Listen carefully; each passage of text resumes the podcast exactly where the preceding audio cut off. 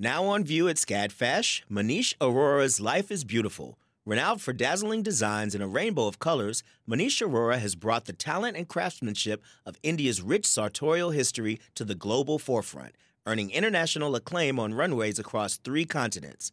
Designing in India since the 1990s, Arora's glittering garments celebrate extravagant expressions of self through varied materials, techniques, and silhouettes in a triumphant union of Western and Eastern aesthetics adapted to today's multicultural society with a touch of humor. Find out more at scadfash.org. Support for WABE comes from 100 Miles, a nonprofit committed to preserving Georgia's 100 mile coast. Protecting this critical coastal ecosystem takes all of us. Watch the stories of the innovators and future leaders who help keep our coast flowing at ourgeorgiacoast.org.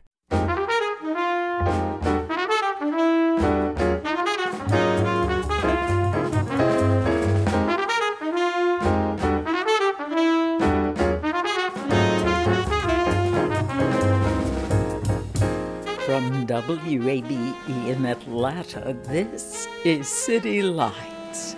I'm Lois Reitzes. Thank you for listening. In 2015, comedian, director, and Daily Show field correspondent C.J. Hunt was filming the New Orleans City Council's vote to remove four Confederate monuments. But when that removal was halted by death threats, CJ set out to understand why a losing army from 1865 still holds so much power in America. The result is the neutral ground, an impeccably researched and moving documentary laced with wit and precise comedic timing. A former teacher himself, Hunt hopes the film will one day be incorporated into America's classrooms. C.J. Hunt's background is black and Filipino. When he joined me via Zoom last summer, he reflected on the time when he started thinking about his black identity. I understood as a black person, you know, from age four on, but I grew up in Massachusetts and New York. And it wasn't until I moved to New Orleans in 2007 that, you know, right after college, that I thought about the strangeness of Confederate monuments because I really hadn't been exposed to them before. You know, we have our own you know subtly horrifying monuments to you know columbus and and other colonizers in, in the north but you know one of my first phone calls home to my dad upon moving to new orleans was oh my god dad they have a they have a giant statue to robert e lee and the streets are named after jefferson davis and that was shocking and and horrifying for its own reason in moving here hmm. Let's talk about the title of the, your documentary. What does the neutral ground describe? And the neutral ground is the name New Orleanians have given to the grassy median between two streets. And whereas in other cities, it might be where someone spins a sign for a going out of business Bed Bath and Beyond, in New Orleans, it's a place where the community gathers and parties. It's where people fill the neutral ground and meet up for Mardi Gras. And that's where they stand and watch parades. That's where they would be barbecuing. That's where everyone parks their car when it's, you know, in, in times of storm. So this is a community space. It's also where the Confederacy chose to build most of its monuments. So I think the film is asking the question what does it mean that, that our communal space is literally occupied by folks who were enslavers and in New Orleans, white militias who attacked the government to teach Black people a lesson. Mm. And the disconnect comes out so beautifully in the film because here, New Orleans is the cradle of so much we love about American culture mm. that is a result of Black lives. Yeah. The music, cooking, language, and dance. And yet, you know, surrounded by the names of streets and this raging, ongoing controversy about the statues. In the film, many of the protesters we see believe that removal of these Confederate monuments would be rewriting the past, that this was their history. Repeatedly, you bring out, they're saying the Civil War was fought over secession, not slavery. CJ, I'm curious about your reactions and how you responded to these comments. You know, I, I think you're right. And I think New Orleans really highlights that dichotomy of being such a black city, of giving the world jazz and half of the food we like. You know, these are from black people. But we also have this giant concentration of monuments, giant monuments, 60 foot tall monuments to the Confederacy. And if you look across the country, what is the common denominator for the cities where you see the highest concentration of Confederate monuments?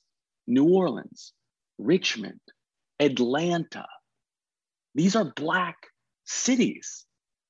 And for folks who honor the Confederacy, it has maybe never occurred to them what it means that they live in a city that is mostly Black people because of slavery and has its highest places of honor dedicated to those who tried to perpetuate slavery forever.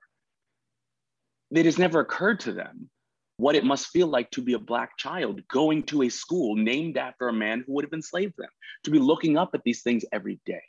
And I think that's just how part of whiteness works that when you see your history reflected on pedestals everywhere, the notion of simply moving that across town, moving that to a cemetery, moving it to a museum feels like destruction to you.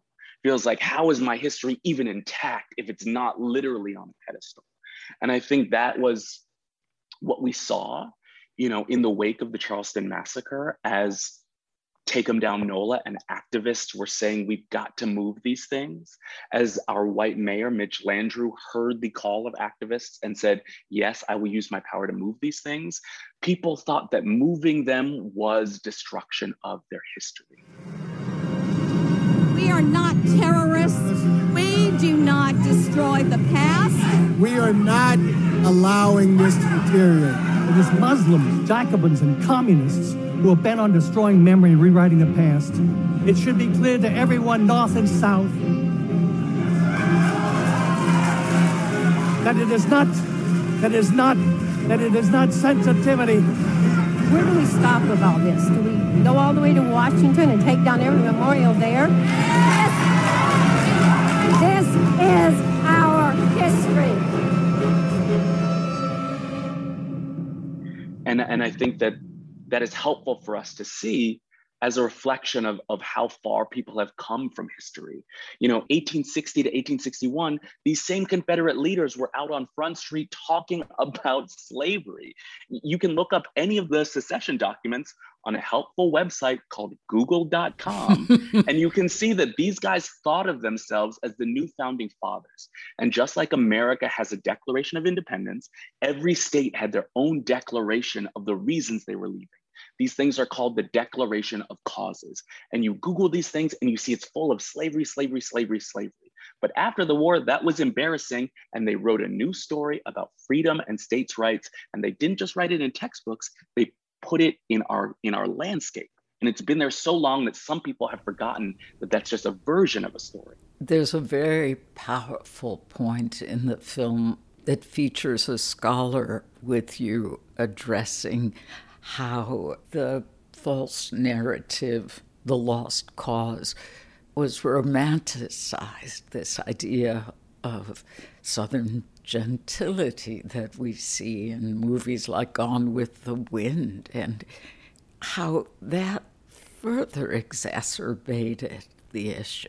Still today, when so many people think of the South, they don't think of a terrifying place where most whites are desperately poor because their government cannot provide for them, where the entire system runs on, on the brutality and forced labor and murder and rape of Black people, where even poor whites are part of slave patrols where entire towns go out and hunt down black people, where, where people are bought and sold, where poor whites are told that they have to be for secession as well, because if these slaves get free, they're going to come and, and defile your daughters and kill all of you. You know, like we don't think of that terrifying place when we think of the Old South.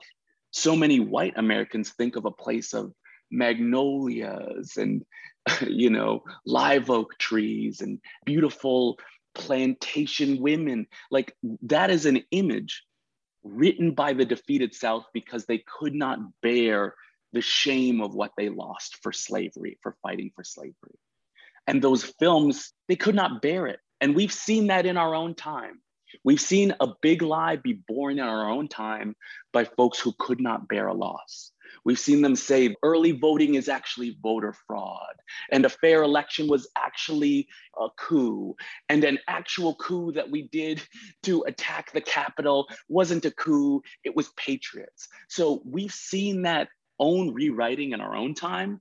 So just imagine how that rewriting took place in the defeated South when Southerners had lost a third of their men you bet that they would write a rosier story that doesn't have any complications and doesn't have any ugly parts. And that story has stuck around so long that some people think it is history. A moment ago, you made reference to the leaders, the Confederate leaders, literally being on pedestals. I'd love for you to talk about your background as a comedian, and something that comes out early in the film is your use of puns. You talk about monumental decisions and concrete examples to talk about race. yes, you with the wry sense of humor, CJ. How did your background as a comedian, as a writer, help you create this documentary in a way that is perhaps more palatable for people to understand or accept? I mean, number one, thank you for picking up those puns. You know, we, we, we finished this film in the time of COVID, so we hadn't really seen it with audiences until we debuted at Tribeca. So there are things that I've like even forgotten are part of the humor that people laugh at. I'm like, oh yeah, we did write that. But you know, you use the word palatable. I would probably use the word accessible. Of we want this film to be accessible to everyone. I want this film to be taught in schools. I want this film to be accessible to an eighth grader who has only learned from his teacher that this was about states' rights. I want this to be accessible to a 70 year old who grew up in a time when all of the textbooks were pre approved and dictated by the United Daughters of the Confederacy. You know, I want this film to be accessible to Black folks who do not need to see the receipts because we know that these things to be true from our families that there was a need for that in documentary. Some of my favorite documentaries about the prison industrial complex, about the history of slavery, about the prevalence of Jim Crow. I have to like mentally steel myself and get ready to watch these. And sometimes I don't get to watch them when they first come out because I know what that ride is going to be. So with this, I want to ease people in. I want people to feel like they can trust me. I want people laughing. I want people feeling like, oh, this is going to be a fun documentary. And then all of a sudden they find themselves at Charlottesville. Then all of a sudden they find themselves face to face with documents where the Confederacy is saying Mississippi firmly identifies with the cause of slavery, the greatest material interest in the world. I want them then face to face with the white teenagers who are now baby boomers who were you know screaming at and spitting on black children just trying to go to school. I don't want folks to come into the film going okay here comes the reckoning. I want them to be like this is a fun interesting film about history that just so happens to have the central question can white americans speak the truth about what their past is in this country? Another part of what makes the film accessible is some of the tongue in cheek aspects that come through in the tone with your use of music. In the beginning, I felt like I was watching a Hitchcock movie. There's this Hitchcockian suspense in the musical opening, you know, a little bit reminiscent of of Psycho. Would you talk about the, your use of music, please? Yeah, absolutely. Our composer is named Sultana Isham. I'll say it again, and I want everyone to Google it Sultana Isham. This woman is a, a Black Southern composer, violinist, multi hyphenate who is just incredible.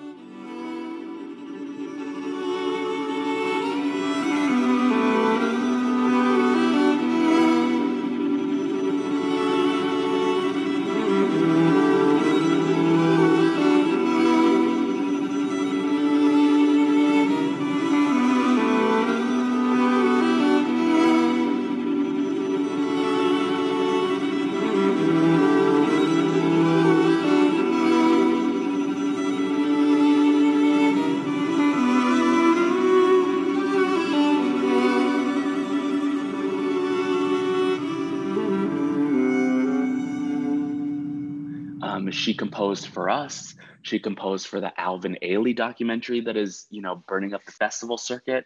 And I feel grateful every day that we were able to have her on this project before she was unavailable because so many projects want her. She's a genius. She created this entire score. She will be delighted that you said that the beginning is Hitchcockian because, you know, I had in my mind, uh, you know, I want this to be really epic and I was thinking of all these old classical references. And what she was showing me was actually references that inspired her from Hitchcock films, because for her, she's like, this is a horror film about white supremacy and the violence that not admitting that white supremacy exists exacts on a society. You know, so many horror films are spent with a hero going, There's a monster in the house, there's a monster in the city. And everyone telling that hero, There's no monster, there's no monster, we're not sending police. So that was what she keyed in on the beginning. And then she's able to you know, really take us on this incredible soundscape. And she's also a musical scholar. So she's pulling from traditions of you know, when you're hearing something that sounds like Ashokan Farewell and other Civil War tunes, those are originals that she's doing that pull from those musical traditions. And when you're hearing the sound of a slave rebellion, she's pulling from African traditions to give us a sound that is both African in nature, but is also subverting a white supremacist score and actually subverting the same notes that you've heard early in the film. So I want this film to be taught in schools, but I think musical scholars will forever talk about this score and talk about the work of Sultana Isham. Oh, CJ, you have just made me feel so validated. I mean, my original background was in music. That was my education. So it's kind of the lens through which I still experience, but it just worked so magnificently with your documentary. It's a whole other level that the documentary is working on. That when you're watching, finally, at minute you know 52 500 days after new orleans has said we are going to take our take down our monuments and white supremacists have kept them from doing it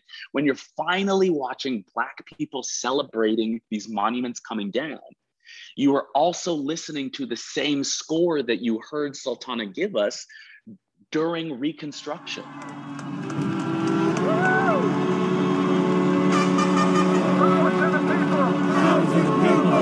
to the people. Power to the people. Power to the people. Power to the people. Power to the people. Y'all.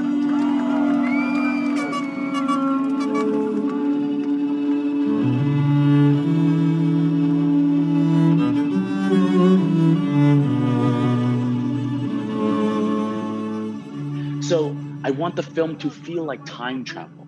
I want the film to feel like you are watching two historical moments compressed. I want you to feel like you are you are watching Black freedom then and now in the same moment.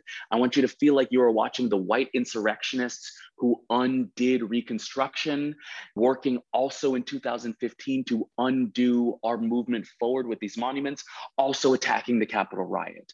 And what I cannot say with words, Sultana is saying with music. Filmmaker CJ Hunt recorded last summer.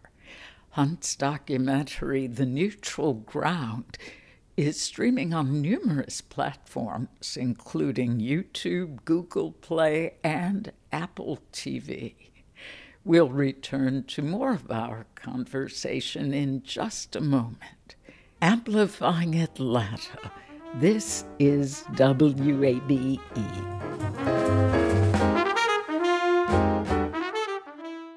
The field of mental health counseling is growing rapidly, and Richmont Graduate University can equip you with everything you need as a licensed professional counselor while integrating your faith into your clinical practice. Programs are offered in Atlanta, Chattanooga, and online. Apply today at richmont.edu. That's R I C H M O N T dot edu. You love free, and at Ameris Bank, so do we. That's why we're proud to offer worry free, hassle free Ameris Bank free checking. Manage your money your way with convenient access to digital, mobile, and telephone banking, all with no monthly service fee or minimum balance requirements. At Ameris Bank, we're with you. For more information or to open an account, visit our local bankers in person or online at amerisbank.com slash free checking. Other fees such as overdraft fees may apply. Ameris Bank, member FDIC, equal housing lender. This is City Lights on WABE. I'm Lois Reitzes. Great to have you along. If you are just tuning in, we've been listening to my interview with the comedian and filmmaker CJ Hunt about his documentary, The Neutral Ground. This film started in 2015. You finished in 2020 you started with a theme of tragedy, the Confederacy and monuments to it coming down. You had no idea what was going to unfold in terms of murders of innocent people in the next five years, a political climate more divided than any other time in our history other than the Civil War. So, how did you know when it was time to stop recording? We were asking a simple question in 2015.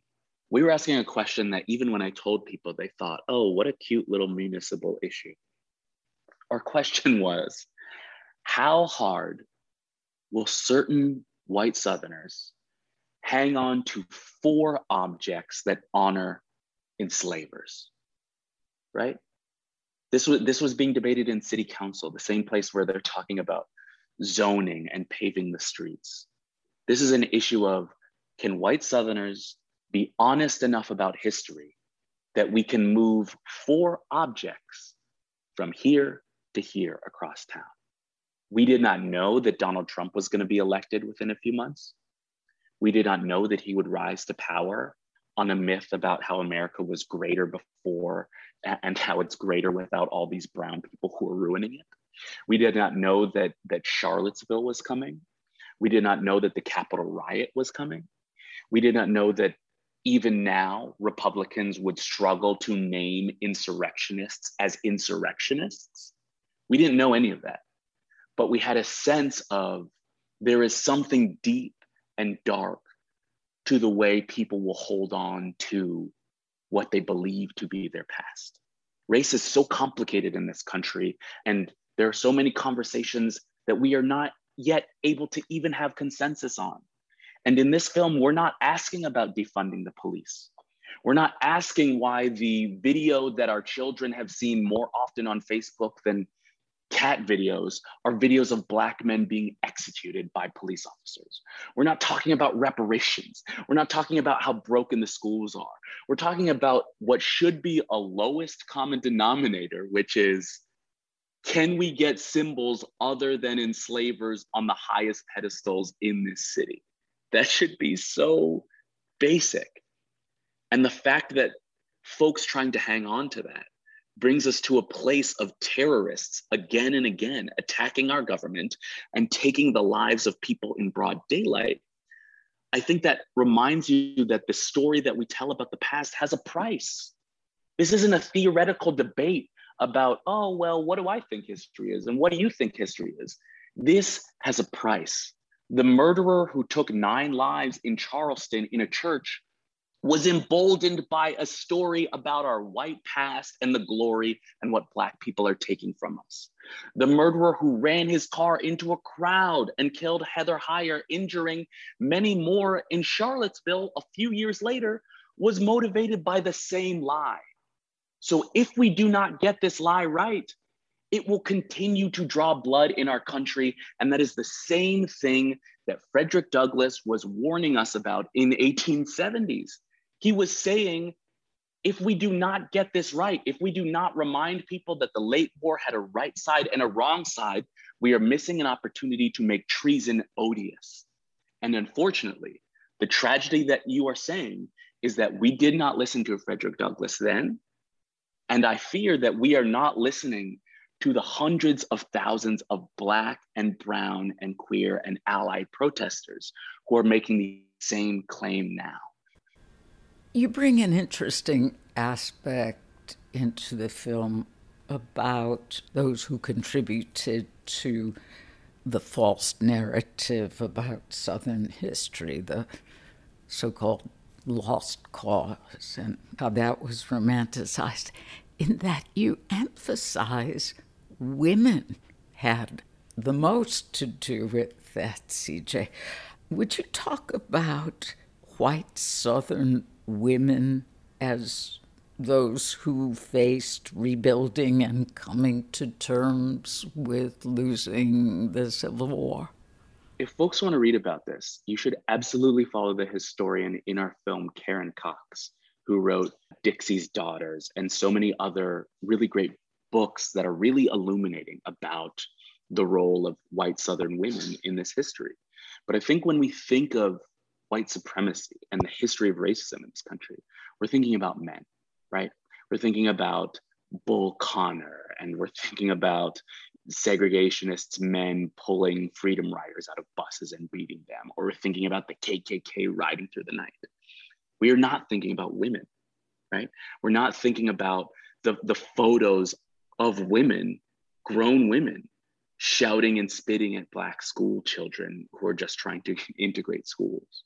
We're not thinking about what this film you know illuminates which is that the widows and daughters and granddaughters of the fallen confederate veterans formed these organizations which then consolidated into the united daughters of the confederacy whose job was to vindicate the confederate generation They've built hundreds of monuments in this country that you can go to a Confederate monument, unfortunately, still standing in your community, and you'll probably see that this was built by and funded by the United Daughters of the Confederacy. And this was the same group who was putting learning standards in schools and making sure that you know their standards were reject a book if it calls confederate soldiers traitors reject a book if it does not suggest that slaves had a good time in slavery this is the same group who said that the slaves are lucky to be here. And if it wasn't for us, they'd be climbing trees in Africa. So they built white supremacy into our landscape and into our schools. And they did this at the price of their own freedom. That these are women who, instead of pushing for the vote, instead of building freedom for all women, they dedicated their entire lives to nursing the broken egos of their men. And I think on a personal level, what I hear from folks who respond to Karen Cox's work and respond to the film, I think there are some women who really understand that idea that instead of working for their own freedom, they're working for the broken ego of some man who cannot get over his loss. And what is built is something that is oppressive and is a lie and, and, builds their legacy into the landscape and into our schools as white supremacy. And, and us having the clarity to talk about women's role in white supremacy, having that clarity when we've seen 52% of white women, you know, throw their hat in the ring for someone who both talks disgustingly about women and who says abhorrent things about black and brown people. I think we need to speak with clarity about white supremacy and that that is being built not just by men. And in that portion of the film, again, comic relief, if you will. You're right. I, I will. Okay. I, I, will and I must. The comedy in this film is a pressure valve. It's almost like the water is boiling. And once the water is boiling with enough horror, we need to let off a little bit of steam or else we're going to explode or go crazy. And I think Black folks understand this because it is our tradition in humor of we laugh to keep from going insane. That once you get a certain amount of horror in this film, then the humor comes to like give us all a breath before we have to move on to the next chapter of horror. Survival mechanism. Yeah, absolutely. So it is after this grim statement about the United Daughters of the Confederacy that you say, fun fact, white supremacists are never kidding.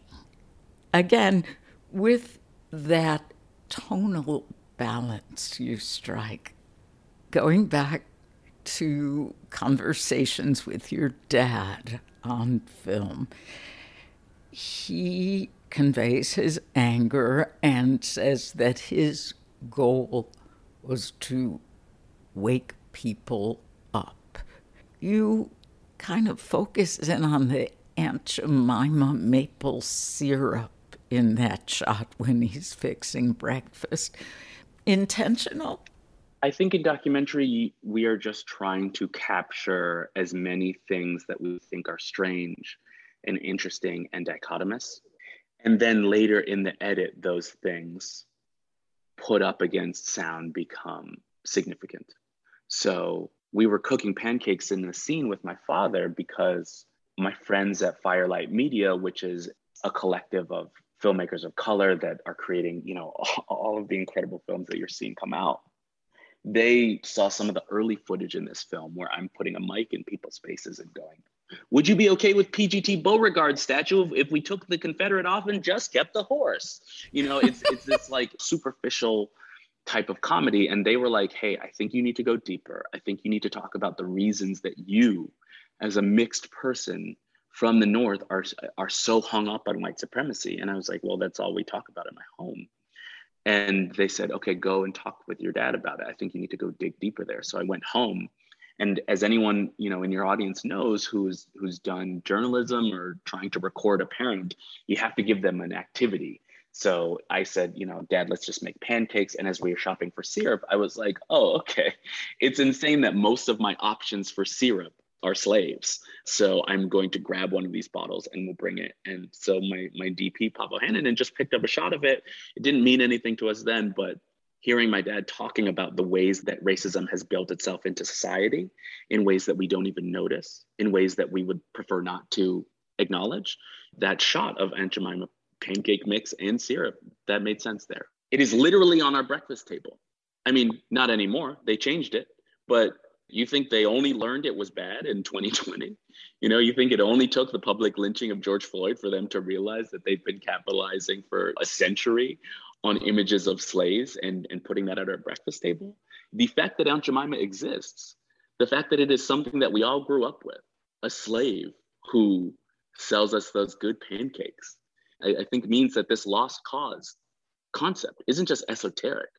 It is a story about the past and a story about what is comforting to us and what is authentic to us that has made it all the way to the breakfast table. And that was made by a Madison Avenue ad company. We've been sold a lie about the Old South, and it is not the South that built this lie alone, it is the entire country. And it has been with our families at our breakfast table as long as we can remember. You also make a reference to breakfast table talk with your dad. Mm-hmm. And you're chuckling with that talk as you recall his visit to your class on the MLK holiday. Did that really happen in that very way, what you discuss? One thing that has been really comforting and surprising in rolling out the film and talking about the film is that this film is so specific to my personal experience, you know, as a black and Filipino kid growing up in the white suburbs. That's not a giant demographic that we can, you know, gamble the film on. Who's the film for? It's for black and Filipinos who grew up in the suburbs and had blonde hair. But my specific experience, I think other people are seeing their own stories. So you know, my dad is what I call a look what they've done to us dad, a dad who continually talks about the ancestors, continually talks about our history and what has been done to our people. I think that is common in Black households. You can raise a white child without specifically talking about your history and they will still be able to move through the world safely. That is not the case with Black children. You have to tell this is where we come from, this is what's happened to us. But I've had Jewish friends who are like, hey, CJ, I have a look what they've done to us, dad. You know, like my parents tell stories about the Holocaust and stories about this pogrom and stories about our people wandering in the desert. And I have Korean friends who say, yes, I also have a look what they've done to us parent. So the idea of a parent talking about what has happened to the ancestors and the idea of a kid having heard that story so many times that you're just laughing or shaking your head at this terrifying story. I think that that is common to a lot of people's breakfast tables. And to answer your question about that speech yes that is exactly how it happened. He came as the martin luther king speaker to my rich preppy boarding school and said, On this day, I want you to think about the prevalence of lynching in America means that there are some of you in this audience who statistically would have remnants of a Black body part in your attic. This was something that would have been taken by someone as young as your grandfather or father. And we need to think about what our responsibility is and how you might react to that. And I was mortified at the time. My white classmates were like, Is CJ's dad a Black Panther? Why did he make us feel so bad? Like, why is he so militant? And I was really mortified by that. But now I'm really proud of that because I don't think he was trying to scare them. I think he was trying to give them a frame of reference that often white parents do not give their children, which is what is the true horror that has happened in this country? How are we connected to that? Because we do not raise white children with the skills to think critically about that. You see that whenever we want to talk about history, some white people are like, oh, wait, oh, wait, hold on. Are you talking about me? Do you mean that I'm bad? Shut down the entire conversation. Are you saying I'm bad, that my heart is rotten and I hate Black people? And we are seeing that now with these insane pushbacks on critical race theory. We are seeing Republican governors who have who have built their entire party on individual liberties and suspicion of big government and standing up for censorship. We're seeing these governors betray all of their principles and pass critical race theory bans to use big government to curtail the individual liberties and censor teachers, right? Because nobody raised them with the critical thinking skills needed to talk about white violence in history and not shut down by thinking that people are saying they themselves are bad. Comedian and filmmaker CJ Hunt. We'll continue listening back to our conversation about his documentary, The Neutral Ground, in just a moment. Amplifying Atlanta, this is 90.1 WABE.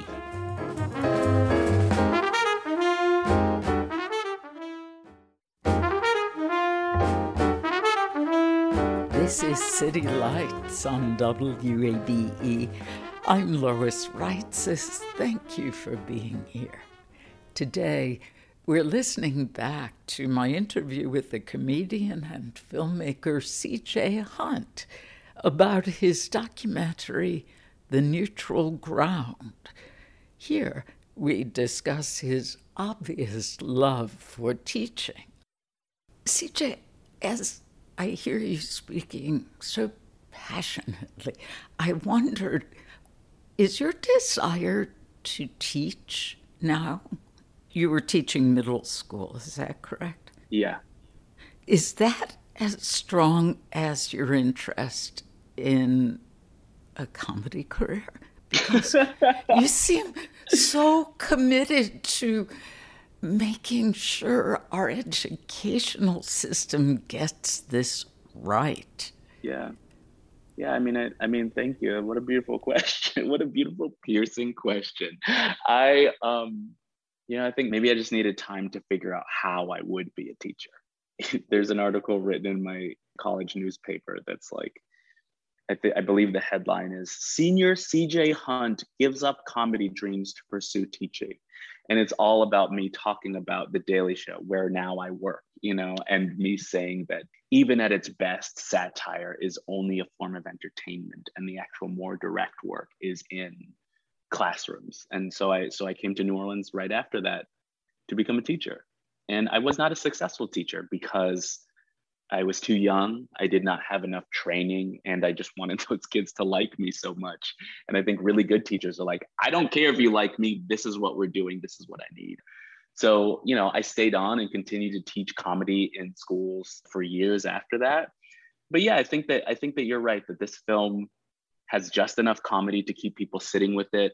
But the point is that it needs to be taught in schools that I'm going to spend the next couple of years of my life figuring out how we get this film in schools, how we use the platform of the film to uplift those thousands, hundreds of thousands of teachers who are doing a great job, who are defying their governors, who are like, don't teach our kids history, and who are defying those cowardice of the cowards of lawmakers and actually teaching their kids the truth about slavery, teaching their kids about the promise of Reconstruction, teaching their kids that our founding documents both give us a framework for freedom and enshrined slave hunting. We know from the United Daughters of the Confederacy that when people focus on getting a certain set of ideas in schools, that, that they can be successful enough that that becomes culture. And I think that is what we are trying to do now. We're trying to undo the UDC's work and put in our schools the truth about the history of this country. And if I can do that with a film, yeah, let's do it. Well, one of the most powerful moments in this film is the portion about the Whitney plantation. Would you talk about Dr. Ibrahim Seck and the goal of the Whitney plantation?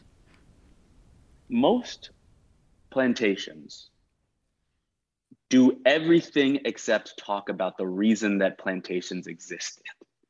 You know, if you have a friend who got married on a plantation, you should tell them to watch this film. You should tell them to visit the Whitney and that it is their duty. It would be like if you visited a, a concentration camp in Germany and all the tour guide wanted to talk about was the architecture and the Nazis who lived there and how they, what they preferred for dinner you know, like that is how we still talk about plantations in this country as sites of beauty, not sites of forced labor and sexual assault and degradation. So the Whitney is a plantation that has been restored to look as close as it can to how it originally looked, except it is a museum to slavery. It is not a place where you're going to get married and have a fundraiser and, you know, drink mint juleps. It is a place that talks unflinchingly about the past of slavery and the details of slavery. You know, it, it talks about the mortality rate of children, and you can see where those children lived. And it talks about what that workday looked like and and where people were punished and the, the few sites that you know enslaved people had for freedom. And and you know you can see places where people lived and died and ran ran away you know and and they look unflinchingly at that. And that's what dr ibrahim Seck and joy banner and ashley rogers they've built a space where you cannot look away. You hear the song dixie over and over again in this film. Look away look away look away Dixieland. And that is that is the anthem of the South for a reason, because the only way to believe in a beautiful, noble, grand South, the only way to believe that these monuments are somehow only about the individual soldiers and what was in their hearts, instead of a government that put on paper we are seceding to, you know, protect slavery. The only way that you can engage in any of this stuff is, is, is if you look away. And the Whitney is a place that says you are not allowed to look away. What you see from that is not white children becoming depressed about America and hating their parents, is not white people feeling guilty and shutting down, but it is a place of deliverance a place where Black people can finally see themselves in their history, see themselves as people who have always resisted oppression, and where white folks can see, okay, this is the truth. Finally, no one is hiding it from me. And I now have the tools to reckon with what that past was and what my duty is to justice in the present. And Dr. Seck says something on screen that I feel like it encapsulates what you must see as the goal of your documentary. He says the goal of the plantation is not to make people feel guilt or anger, but generate a spark of consciousness. I love even hearing you say it again. You know, it's yeah. Yeah. It yeah. He says, yeah, the Whitney, the goal of the Whitney is not to make people feel angry or guilty. Yeah, it is to generate in them a spark of consciousness. And that's what I hope the film does. You know, I, I think, I think white, some, not all, but some, even many white Americans are literally terrified about telling the truth about the past. It's like giving someone a black light in a hotel room and saying, enjoy your stay. Turn on the black light to see how much is stained around you. If you give me a black light, I would not want to turn it on because my ability to be comfortable in a hotel room relies on ignorance of what has happened there in the past. For the rest of our lives. For the rest of our life. I do not want to turn on a black light. So I think people genuinely feel if I have to acknowledge that Robert E. Lee said that blacks are better off in slavery and the discipline of slavery is preparing them for a better life. If I have to acknowledge that he is a traitor to his country, do I also have to acknowledge that Andrew Jackson was known in his time as an Indian hunter and participated in the genocide of Native Americans? Do I have to also acknowledge that George Washington employed the entire force of the federal government to hunt down an enslaved person? Do I have to acknowledge that the story that I tell about freedom in America is, is deeply incomplete? And I think many white Americans, not all, but many, do not want to face the horror and the work implicit in acknowledging the truth. I hope this film generates a spark that leads to consciousness. Finally, you mentioned your connection to The Daily Show, and I see the wonderful Roy Wood Jr. as your executive producer. Mm-hmm. I would be remiss if I didn't ask you to share his comment with our audience about when you need to insert some humor in this film at which moments? Those who know Roy Wood Jr. and know his stand up know that he is basically the Richard Pryor of our generation. You know, th- that may even be doing him a disservice. I think I think history will look back on Roy Wood Jr. as as a legend in terms of what he's able to do with his comedy and then what he's able to do as a Black public intellectual, and how much of his time on stage making us cry with laughter is actually the work of being a Black public intellectual. He is one of the smartest, sharpest people that I've met. If you're looking for companion pieces to absorb while you're absorbing this film, I would not only recommend Clint Smith's How the Word is Passed, which is a New York Times bestseller, but I would recommend Roy Wood Jr.'s Father Figure, which is an album that you can get on Spotify and you know wherever you get albums. But in it, his first couple of words are, "But if we take down the Confederate flag, How will we know who the good white people are? How will we know where to not stop for gas in the middle of the night? He goes on to talk about, you know, what it's like to work at a, um, black and slavery museum in that album. You listen to that album and you can see, oh my God, I know why CJ waited until the film was good enough to ask his coworker Roy, can you please be our executive producer? Because Roy is speaking truth to this country in a way that I think is unparalleled.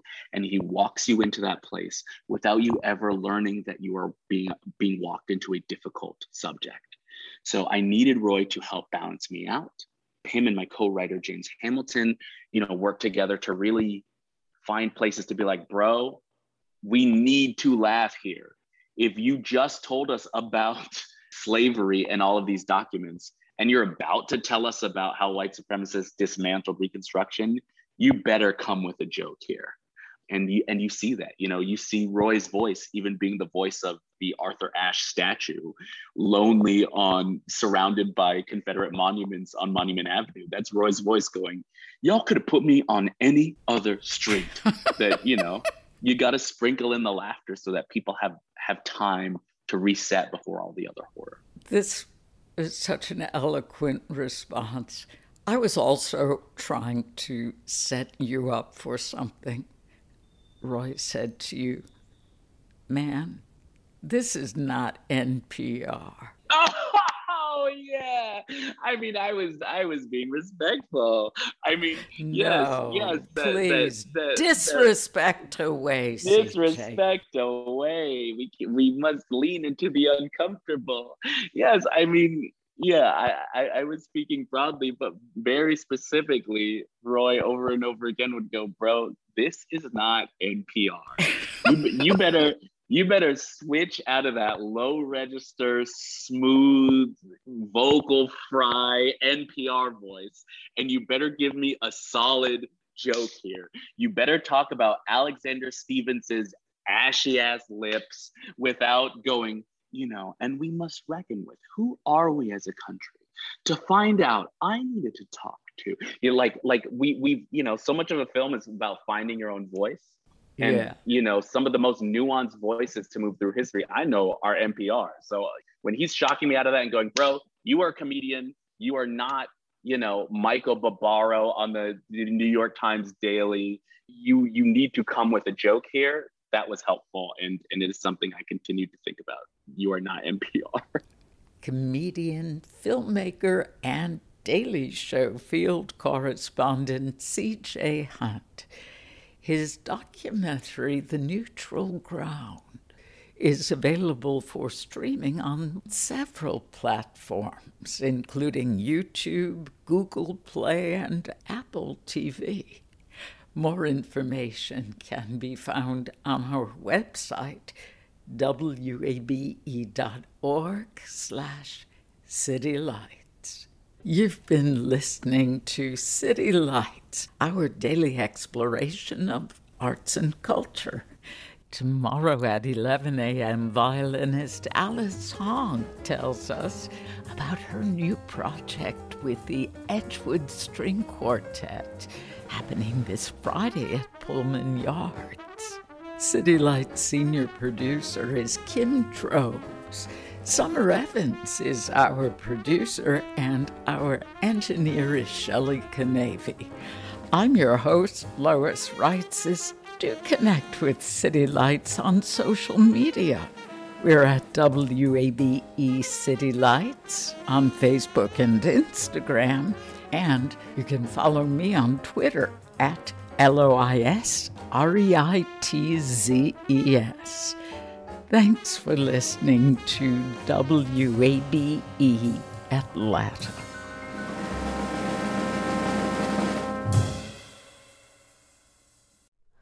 Hi, it's Terry Gross, the host of Fresh Air. We bring you in depth, long form interviews with actors, directors, musicians, authors, journalists, and more. Listen to our Peabody Award winning Fresh Air podcast from WHYY and NPR. Have you donated to WABE yet? I know you've heard us talking about why it's important, but it doesn't have to be this big decision. You can give at whatever amount fits your budget. It can be a spur of the moment thing. You already get so much out of public radio, so just go for it. Visit wabe.org/donate and become a member right now. And thank you.